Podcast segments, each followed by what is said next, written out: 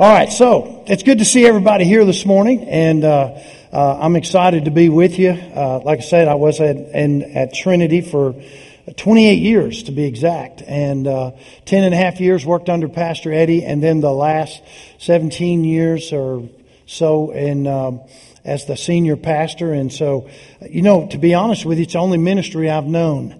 Uh, I got out of Bible school. I was a banker for 10 years, graduated from the University of Mississippi, hotty toddy, and then uh, went to uh, went into a banking career, spent 10 years, and then went to Bible school, and then went to Algood, Tennessee. And I'm telling you, Algood's a great place and uh, everything's good. It's all good and all good. Trust me. If you don't believe me, you can go through difficult over to defeated, which is just to the southwest of us, and then only takes one gallon of gas to get to where it's all good. All right. And so, uh, anyway, it's a it's a great place. It's been a great place. My family and I have really enjoyed living there, and we hope to still live there. But now we've changed uh, the page and or turned the page in our lives uh, God began to deal with us about going and doing some work in uh, Thailand and uh, also in the nation of Kenya. But the bulk of our work will be in Thailand, where we're training laborers and working with the people who are coming out of Burma and Bangladesh and Laos, Vietnam, and, and uh, China. And we have built a ministry center over there. It's almost finished. We're still raising a little bit of money to get that task done. But they come, they stay, they live there. We feed them, house them, and train them. They go back and they plant churches in places where less than 1% of the people even know the name of Jesus. And I know it's hard for us to believe. You're sitting there thinking, what? Can there be those kind of places? Yes. In that 1040 window, there are plenty of places where the name of Jesus is not, it's not even known, let alone being worshiped. And so that's what uh, we believe the Lord has for our next phase. In fact, we've got a video. And so if you'll watch the screen. In 1991, Jada and I, along with Jacob and Joel, moved to Cookeville, Tennessee. It was a great day for us. Will was born here in Cookeville. Our family's been strongly rooted in this community and this local church, and people who didn't know us took us in. But like any other thing in life, seasons close. And our season here at Trinity is coming to a close. It's never too late to dream. God loves dreamers because God Himself is a dreamer.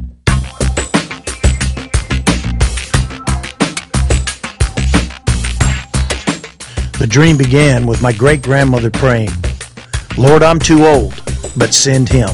Send him behind the bamboo curtain. Send him behind the iron curtain. Those were the words of my great grandmother, and now we're fulfilling those words as we go to the nations. Our goal is to train laborers who are coming out of Burma, Laos, Vietnam, and China to plant churches and then send them back in so they can grow a healthy church a place where only 1% of the people have ever heard the name of Jesus. And we're asking you to partner with us through prayer and to partner with us financially. Would you pray about partnering with us to send us to the nations so that we can match projects to people and people to nations and win the lost for Jesus Christ, fulfilling the dream that is in our hearts? Psalm chapter 2 and verse 8 says, Ask and I'll give you the heathen as your inheritance, and the uttermost parts of the earth as your possessions. Help us to possess the lost.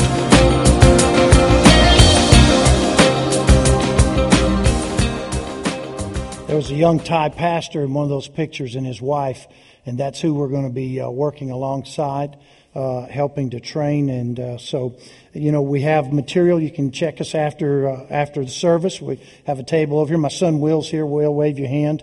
Uh, he told me in the first service, Dad, don't make me stand up, and I did. So I'm giving him a break in this service. I might have worked him too hard last service, and uh, so uh, anyway, he'll be over there. And uh, so stop by. And when you do, my wife, she has her new book out. It's called uh, Live Like Royalty. All right, and it's available. And then also uh, we have some USB uh, drives that have sermons on there, and so you can learn a little more about us. And uh, here, Bubba, would you? in fact, you you give that book to your wife, and then y'all can have that. Okay. Thank you very much. And hey, give him a good hand. He does a great job around here. Pastor Eddie brags on him a lot, and uh, so uh, I, I might as well do it too. Amen. Hey, listen, are we living in crazy days or what? Oh, this is absolutely nuts, isn't it? And we're living in a day of fear and hysteria that's been loosed on the earth. Now listen to me, saints. I know your pastor well. I worked for him for ten and a half years, and fear is not a part of who he is, and uh, because of the Word of God. And so I want to encourage you today. The Bible says that God has not given us a spirit of fear, but of power, love, and a sound mind. Everybody say sound mind. Everybody say I have a sound mind. So don't fall to the hysteria of what you're hearing on the news. It was amazing this morning. I was sitting there, was eating a little bit of breakfast, and, and a guy from uh, on uh, the CNN network was uh, commenting about how you know you can't believe anything comes out of Donald Trump's mouth, and I thought, man, now that's the pot calling the kettle black. And uh, so, uh, anyway, that's all I'm going to say. I'm not trying to stir up any political storm. Uh, if you have questions about all that, take them up with Pastor Eddie. But, uh, you know, because that's the way it is. We speakers come in, tear it up, and then he has to repair it. And, uh, but no, I'm not trying to do any of that. But I am saying this. This is not a time to be listening to all the voices. The Bible says there are many voices in the world and none without significance. This is a time to listen to your spiritual leader and be led by the Spirit of God.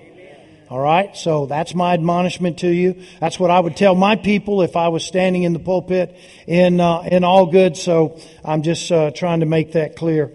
And, uh, and then, I mean, what about all this toilet paper stuff? Is this not crazy? Come on, y'all. A shortage of toilet paper. Well, I never heard of such. I didn't even know what was going on. Friday night, I go down to the grocery store. My wife had given me a list. She's in Houston. She's preaching in Houston. And so I, I was, uh, I, I, was doing the, getting a few things that she had on there and I went down the aisle because it said toilet paper and there was none. The shelves were empty and signs were hanging on there saying only two packs per person. I'm like, what's going on? So I said that out loud, not really realizing that I'm standing there talking to myself. Thank God I didn't answer. And so, uh, anyway, this guy comes pushing this thing down the aisle and he goes, Hey, you looking for toilet paper? Uh, you know, when did we start announcing things like that? Anyway, he, uh, he says, I got some right here in this box, in these boxes. So he comes over and I said, Hey, dude, what's the deal with the toilet paper? And he goes, Man, I don't know, but people have been coming in. We just got these. He said, I just got these off the truck. So he put some up on the shelf and I was going to reach to grab one and a lady pushes me out of the way. She come flying up from behind me, pushes me out of the way and says, I saw those first. They're mine. Good Lord have I said, lady, what's your problem? That, that's what I said, but that wasn't what I was thinking. How many of y'all are glad we don't always say what we think, all right? And, uh, you know, and so I said, man, this is ridiculous, you know. And then I go to a meeting. I get up Saturday morning. I went to a teen challenge board meeting. I'm on the board up in the Upper Cumberland Teen Challenge. And so, uh, we go to this meeting. I carry my Yeti. I'm drinking my coffee. I got up at 1030 and left. Meeting started at 8. I left at 1030. When it dismissed, I left my Yeti. And they took a picture of it and told me, they said, hey, if you want this Yeti back, we're holding it hostage for a roll of toilet paper. So, uh, Jeez, tell me life hadn't changed. Go in your Bible today to the book of Ruth, all right? We're going to go to Ruth. I want to just touch on the Word of God for a few minutes this morning and try to encourage you. The title of my sermon this morning is What Are You Willing to Kiss Goodbye? What are you willing to kiss goodbye? Here in the story of Ruth in chapter 1, beginning in verse number 1. All right? And uh, while I'm saying that, let, we're going to pray and ask God's blessing. But let's also pray for the leaders of our nation. Can we do that? Y'all believe they have a tough job right now? And, uh, and whatever they do, they have to choose their words wisely or it incites so much fear. And that's what they're concerned about, is inciting the general public to do crazy things. So Let's pray. Father, in the name of Jesus, we honor you and thank you for your word. Thank you it's alive and powerful. Now, Father, according to your word, we pray. You said to pray for those who are in authority. So, Father, we pray for our president, vice president, the House, the Senate, judiciary, for all of the people who are meeting with the president that are giving him counsel. We're believing for the wisdom of God to be imparted. We're believing, Father, we're not going to do things out of fear and hysteria, but we're going to do things out of, out of wisdom, Father God. You're giving us the knowledge and then we're going to apply that knowledge through wisdom. And I pray that they will speak wisdom, Father God, so that we as a people can follow and, and accomplish and do. The Bible says no weapon formed against us shall prosper. So we curse this coronavirus, Father, in the name of Jesus. It'll have no place. Our homes are the place of the prince, uh, of the presence of God, washed in the blood. The blood protects us, Father. It's just like the land of Goshen. When the death angel passed through, it didn't go into the house of Israel, Father, and it'll not go in the house of God. I thank you right now, Father, in Jesus' name, that we're going to be well, that the word says that by his stripes we're healed, that he himself bore our sickness and our infirmity. We believe it, and we believe that you're going to lead and guide us, Father, in the coming days so that we can accomplish and do everything we need to do, Father God. And we thank you for it now. Father, help us, lead us and guide us as a nation and as a people so that we will be led by the Spirit and not by the flesh. In Jesus' name. And everybody in the house said, Amen. Praise God. Ruth chapter 1 verse 1. Now it came to pass in those days when the judges ruled that there was a famine in the land. Everybody say famine. There was a famine in the land. And a certain man of Bethlehem, Judah, went to dwell in the country of Moab, he and his wife and his two sons. The names of the man was Elimelech. The name of the wife was Naomi, and then his two sons. All right? And then skip down to verse 3. It says, Then Elimelech, uh, Naomi's husband died, and she was left with her two sons, and they took wives all right? And then uh, look down at verse 5. And then both of the sons died. So the woman survived two sons and her husband. Then she rose with her daughter in law that she might return from the country of Moab. For she heard in the country of Moab that the Lord had visited his people by giving them bread. She went out from that place where she was and her two daughters in law, and they went on their way and returned to the land of Judah. And then Naomi said, Go back, or return each to her mother's house, and the Lord deal kindly with you as he's dealt with me, uh, with the dead and with me. And the Lord grant you that you may find rest, each in the house of, you, of her husband. So she kissed them, and they lifted up their voices and wept. Today I want to ask you, what are you willing to kiss goodbye to follow the Spirit of God? Now listen to me, saints. The Bible says there was a famine in the land. Bethlehem was experiencing a famine, which is often the result of the lack of spiritual obedience by the people of God. In fact, at this time when that famine came, that's exactly where we were. We had judges ruling the house of Israel, and the people of Israel were not obedient to the word of God. And because of it, famine had struck the land. I want you to notice what Elimelech, uh, uh Elimelech did. Elimelech took his family. Now listen, listen. He took his family from the place where the presence of God was and moved them to a country, the Moabites, to a place where God does not dwell. And planted himself in that place and died in that place buried outside the presence of God. Now listen, it's important that we understand that we need to be in the presence of God and there's going to be times in our lives where we have famines in our life, where the things spiritually may not be clicking like they need to be clicking, but I want you to know something. Jesus said, Lo, I am with you always, even until the end. He will never leave us nor forsake us. He will always be with us. We just got to find that place in, in private where we can reconnect with the Spirit of God. Don't plant yourself in a place that's outside of God. Don't plant yourself in a place where you know God's not blessing. Stay in the blessing of the Lord. Stay in the presence of God. Say, Pastor, there's days I can't feel the presence of God. Listen, we don't go by a feeling. We don't go by an emotion. We go by what we know the Word of God says. And the Bible says that the presence of God is indwelling the believer. Even when you don't feel Him, He's in there. Glory to God.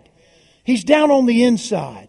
He's down inside here, and listen to me, saints, He's still speaking to us. One of the problems we have is that we get so busy in life and things start going so fast that we don't often hear the voice of the Father because we're distracted by so many other things that are going on. Elimelech moved his family, and because he moved his family into the place where the presence of God was not, he died in that place. And was buried outside of the place of God. Not only that, but his two sons did exactly what the Word of God said they weren't supposed to do, which is to marry outside of the house of God. They went after women who were accustomed to following false gods.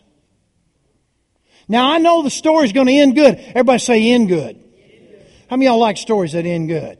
That's why a lot of you ladies like to watch Hallmark. I hate Christmas time. Every one of them movies look alike. My wife will watch every one of them, sit over and cry. I'm like, come on, honey. You know that she's fixing to leave him. He's not going to do her right. This other guy's going to come along do her right. She's going to go with him. You're going to get happy at the end of the movie. Help me, Jesus. Come on, y'all are with me, aren't you? I would ask for how many men wish their wife didn't watch those movies, but that gets you in trouble. And honey, if you're watching, I love you. So anyway, the Bible says that both of her sons died. Both of the men, both of these young sons died, and now she has no husband, and the two daughter-in-laws have no husband. But then something strange begins to happen. And that strange thing is she begins to hear. Everybody say she heard she heard about the move of God in the land of Judah from which she was from. She heard that in the city of Bethlehem, the city of bread, that God was beginning to move again and beginning to stir. And she went back to the place from whence she came. It's just like you and I. Sometimes we move ourselves away from God. We become like the prodigal son. We get off back into the things of God and forget that God loves us and that God is with us. And then one day, God, the conviction of God hits our hearts and we come back home only to find out that God had never moved in the first place. He was still right there waiting on us, but He was always beckoning us to call. Do y'all remember the woman with the issue of blood? The Bible says that she had that issue for 12 years. She'd been to every physician she could go to, and yet she still was not better, but rather what? Grew worse. But then the Bible said, and when she had heard, everybody say heard. When she heard of who? Jesus. She pressed in. Listen to me. The crowd the people that you've been hanging with, they may not let you, but you need to press in anyway. She pressed in, touched the hem of the garment of God, of the Lord Jesus, and was made whole from that very moment. All because she heard, she put herself in the presence of God. Listen, let me ask you a question this morning. The Bible says that when Naomi went back to her country, the two daughter-in-laws were with her, she kissed them goodbye. She was willing to give up two daughter-in-laws who were following false gods, had been raised in things that were not in according with the Word of God. She was willing to kiss them goodbye so that she, even though she would have no one to take care of her, when she dismissed them, there's nobody left to take care of her because she doesn't have a husband. But she's willing to kiss all of that goodbye so she could have the presence of God. And so that brings up my first point today is, uh, which is really this. What about you? Are you willing to do that? What about your associations? The number one thing that keeps us from the will of God are the people that surround us and the people that we buddy with. They will either press us in or they'll pull us out. Isn't it funny how you get saved? I know I got saved when I was at Ole Miss. Man, I wanted everybody to get saved, but I found out that if I hung around with the same crowd, I was going to get the same results. Why? Because it says, it says bad company corrupts what? Good morals. But she was willing to kiss them goodbye. I think what's interesting about the story is she was willing to risk losing her ability to have anything in life so that she could have the presence of God and die in the presence of God and die in the land where God was moving. But she kissed them girls goodbye and then Ruth said, no, I'm not leaving. I've learned enough from you to know that where you're going, I want that land to be my land, those people to be my people, and your God to be my God. See, she was willing to risk. And when she took the risk, Ruth goes with her. But Orpah, Orpah, the other daughter-in-law, the Bible says that she kissed Ruth or Naomi on the cheek. And when she kissed Naomi on the cheek, the Bible says she returned to her land, her people, and her gods, plural. In other words, she was not willing to risk leaving her family and the land that she was raised in, she wanted to go back. And I want to ask you today, what are you willing to risk? What are you willing to kiss goodbye? Are you willing to kiss family goodbye if they're holding you back? Are you willing to spend less time with them so you can be in less time with God? Are you willing to risk your best friend? Are you willing to risk a, a group of people that are holding you back? That every time you get around them, it's no, you can't do this, you can't do that. Oh, you know, you start telling them your dream, they say, oh, you can't do that. Listen to me. If God says you can, you can. You and God are a majority. You and God are more than enough. I'm telling you right now, God wants you to move forward. He wants you to accomplish and do what He said in your heart. And I don't care how old you are or how young you are. You're never too old to do the will of God. You're never too young to start doing the will of God.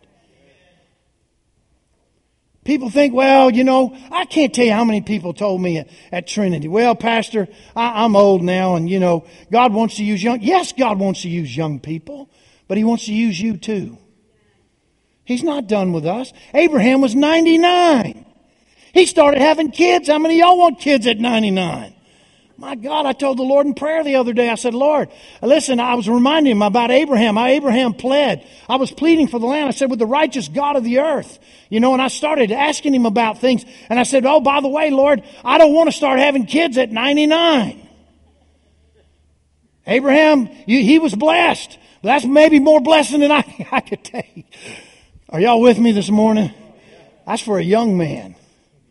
Hallelujah. I tried, tried to tell my wife a few years back. I said, honey, let's adopt us a kid. She's like, no way. I'm like, oh, come on. She said, no way. And then we started having grandbabies and I looked at her and I said, oh, I'm glad you said no way. Whew. I'm glad we get to keep those grandbabies and spoil them, then give them back. Hallelujah. That's what God is all about. And let me ask you this. What about your environment? Some of y'all are living in an environment, you've been raised in an environment that always said no. It was always negative. It was always what you couldn't do. I want you to know God is a God that can do. I can do all things through Christ who what? Strengthens me. So what are you going to do about the environment? Are you willing to kiss the environment goodbye? You know, I've been at Trinity for 28 years. I had to be willing to kiss that goodbye. That environment was not holding me back from the will of God. But if I stay there, that environment's not going to increase in God because I'm in the wrong place and somebody else needs to be in my spot. Are you hearing me, saints? And so I had to, I had to ask myself this very question. In fact, this was one of the things that I, I began to read and study on. I, I didn't purpose it. It just happened that way after I, had, I, was, uh, you know, de- trying to determine what I was going to do. And I said, Lord, I got to kiss that place goodbye. I want you to know it was hard to kiss that place goodbye after 28 years. But I want you to know something right now. What God's got for us in the future is going to be greater than what we've had in the past. But you'll never know it until you're willing to kiss the past goodbye. You, you got to kiss it goodbye. And that means that you've got to change some things in your life. The battle for your life always begins in your mind. Some of y'all just need to have a different mindset. And that comes through transformation. You've got to be transformed by the Word of God. You've got to be renewed. In fact, let's look at Romans chapter 12. Romans chapter 12. For the sake of time, I want to, I want to move forward so I get done here on time. You know, the Bible's, uh, not the Bible, but, you know, I, I've learned, how many of y'all know that over a few years you learn some things? I always told speakers, listen, you got this time to this time. And they said, well, what happens if God gets moved, we go late? I said, you got this time to this time or there's no offering time. You know, they were done every time on time. Come on. I know what y'all sitting there thinking, boy, that ain't nice. Pastor Eddie taught me that. I'll just tell you the truth. I never forget one time we had this singing group in the church and they were going on and it went 30 minutes late, 45 minutes late. Bobby Davis was running the service and Bobby, you know, he, he, he wanted to get up there and cut it off, but he wouldn't do it. All of a sudden, looked up. Here comes Pastor Eddie, right down the right down the aisle, and got about where Bubby is, right there from the stage. And they finished that song, and uh, we're getting ready for another. And Pastor Eddie grabbed the microphone and said, "How about Passenger?" He said, "Good night, everybody," and put the mic down and walked right up the aisle. How many y'all know it was over? So we're going to get done on time. And everybody in the house said, Praise the Lord. Hallelujah. But look at this in Romans chapter 12. This is important. He says, I beseech you therefore, brethren, at the mercies, or by the mercies of God, present your body a living sacrifice, holy and acceptable unto God. Listen, which is your reasonable service. Listen, that, I love it in another translation. It says, it's your reasonable service of spiritual worship. Do you realize that you're worshiping God in the Spirit when you select righteousness over unrighteousness? When you bow to the will of God versus the will of your flesh, you are presenting yourself acceptable unto God. But saints, you can't stay there unless you do verse 2. And do not be conformed to this world, but be transformed by the renewing of your mind. Notice, it proves what is the good, acceptable, and perfect will of God. Two words in that verse of scripture that are so significant to the will of God. One of them is the word conform, the other one is the word transform. Look at the word transform. It's on the screen. It literally means to change uh, in, in composition or structure, change the outward form or appearance of, to change in character or condition, convert, which means to bring over from one belief to another, to change from one form or function to another. Listen, how many of y'all have found out that some of the thoughts you've been thinking are not the thoughts of God? And you've changed from one to the other. And in your changing, because you're allowing the Word of God to wash your mind, the Bible says through the washing of the water by the Word, it makes you begin to operate right because when you change the subconscious, you change the actions, and when you change your actions, you start looking like, and you're being transformed into the image of Jesus. Now I know Pastor Eddie drills you on this scripture. I know if you've been around him any time, he preaches this. But it's the second word in this that we need to really pay attention to.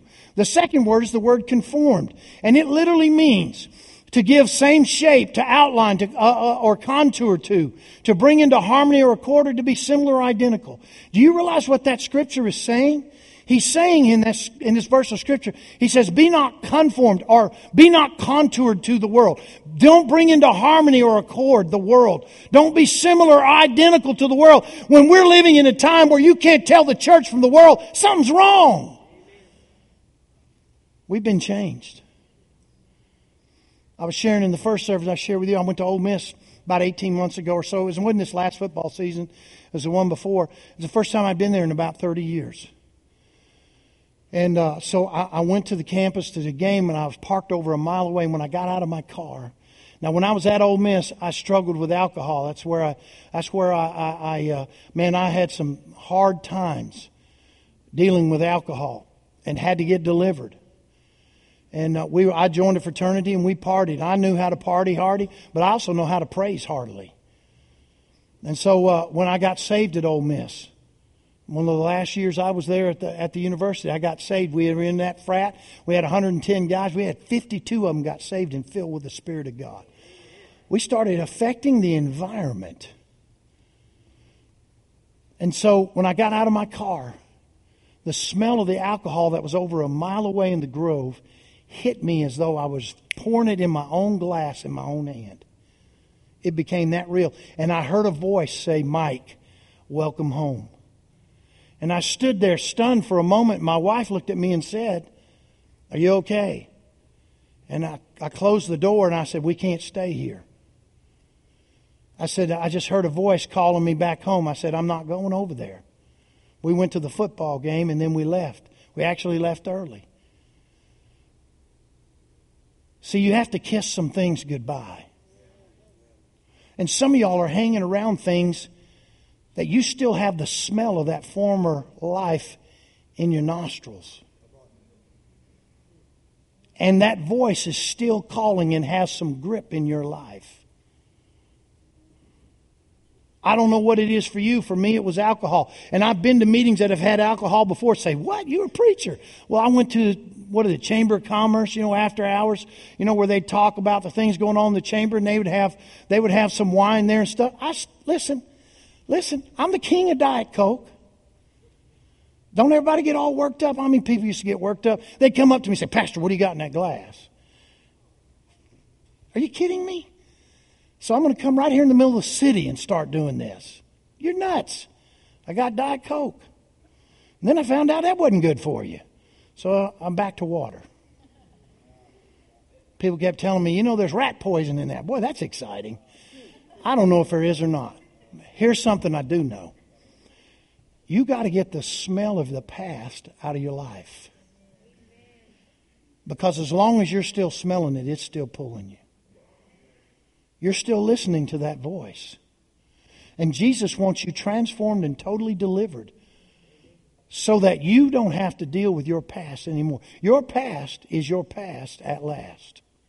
That's the way it ought to be. Can you say amen? And that's what Jesus wants to happen in your life. I'm telling you that right now. And you know, I, I left that game early. I'm the king at leaving things early. I left early because that was bothering me, but the truth of the matter was, it was another loss for Ole Miss. Let me just call it like it is, all right? I never get excited from week to week. I've been around them so long, you know, we just, I mean, you know, you say, well, boy, that's a negative attitude. Well, we had a couple of years of, of winning, and what happened to us? We were cheating. Are y'all following me this morning? Listen to me, saints. Here's what I'm saying to you. I'm not saying don't follow your favorite football, none of that stuff. I just say these things to you so you understand that it happens to us as ministers just as much as it happens to you that are sitting in the pews. We live the same kind of life. And we fight the same battles. And if I can't share those things and, and be open about the way it is, how do you get, how do you get free? It's easy to preach it to someone. It's another thing to walk through it. My son Jacob, he, he had issues with alcohol. We had to put him in a recovery center. There was a day that I, I, I wasn't real, uh, real excited about saying those things. But I realized that, that listen, he's just like every other kid in the church. And so he made some wrong choices. And so I never will, will forget after he got through the program and, and, uh, you know, we did all that counseling, all that family counseling, all that stuff. And he said, Dad, is it, isn't it, is it, is it too late for me to do what I, I know I need to do? I said, son, it's never too late. It'll only be too late if you build a monument and stay there worshiping it. And so he's moved forward in life. Now he's graduated. He's an entomologist, got his PhD from the University of, uh, of Arizona State, Arizona State University. And now he's working for the Center for Disease Control. My kid, one of the smart kids on the block. I told my wife all along, I think there's a mailman out there somewhere.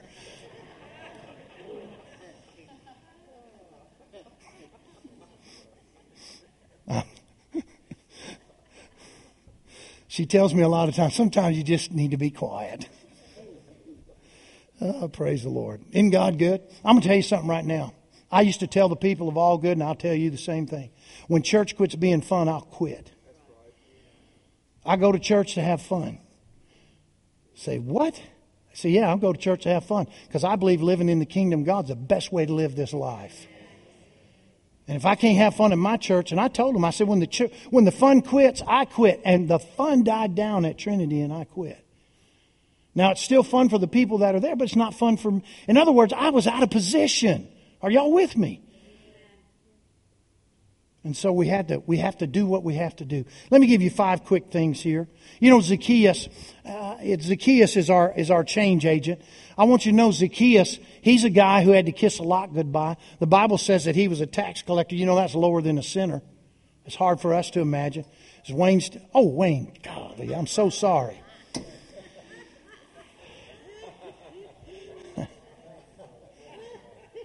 That's not the way it works today. oh gosh. So anyway, praise the Lord. So, uh, but but Zacchaeus got saved, and we know he did because he told Jesus. He said, "Everything that I've stole, I'm going to give back four times, and I'll give half of all my goods, half of all my goods, to the poor." See, he was willing to kiss his position goodbye so that he could accomplish what God was putting in his hearts. Do you realize that Zacchaeus had heard of Jesus? Everybody say heard. And the Bible says he ran down the road and climbed up a tree so that he could see Jesus. What he didn't realize was God had planted that tree years ago so that he could climb up in that tree and be positioned to receive the blessing of God. So let me give you five quick things you need to do. Number one, you got to decide to kiss some relationships goodbye. You got to do it. I can't make you do it. Pastor can't make you do it. And we're not even going to try. But the Lord is asking you, what relationships do you need to say goodbye to. Number two, you got to have a desire to kiss your environment goodbye. See, it all begins with desire. When I met my wife, I mean, I had a desire to kiss her. I wanted to kiss her. You men know what I'm talking about? When I see her on, on Tuesday when she gets back from Houston, I, I got that desire to kiss her. It's, it's a longing in our hearts. And you got to break the longing of things that aren't carrying you into the will of God so that you can have the longing of God. Can you say amen? Number three, you got to kiss some thoughts goodbye. Kiss them goodbye. Some of your thoughts are keeping you nailed to your past. Jesus nailed everything according to, to the book of Colossians. He nailed it to the cross so that you could be free from it. And I'm asking you, what are you going to nail? I sat beside a guy who died 35 years working at one job. I told him, I said, man, 35 years, you know, I'm, I'm, I'm like, dude, that is awesome. He looked me square in the eye and he said, it was the worst 35 years of my life. I said, what? He said, the only regret I have in life is that I didn't quit my job. I saw it as a source of income and didn't see any other way that I could make a living. And he spent 35 years doing something he hated every day. I'm not going to do it. Come on, God's bigger than one job. Number four, you got to kiss apathy and laziness goodbye. Kiss it goodbye. The thing that keeps us from moving forward is apathy, laziness. The Bible says that God blesses the hand of the diligent. And you got to make that decision to move in. And number five, you got to kiss your past goodbye. Kiss it. See you later. Hasta luego, baby. And don't tell it you'll be back.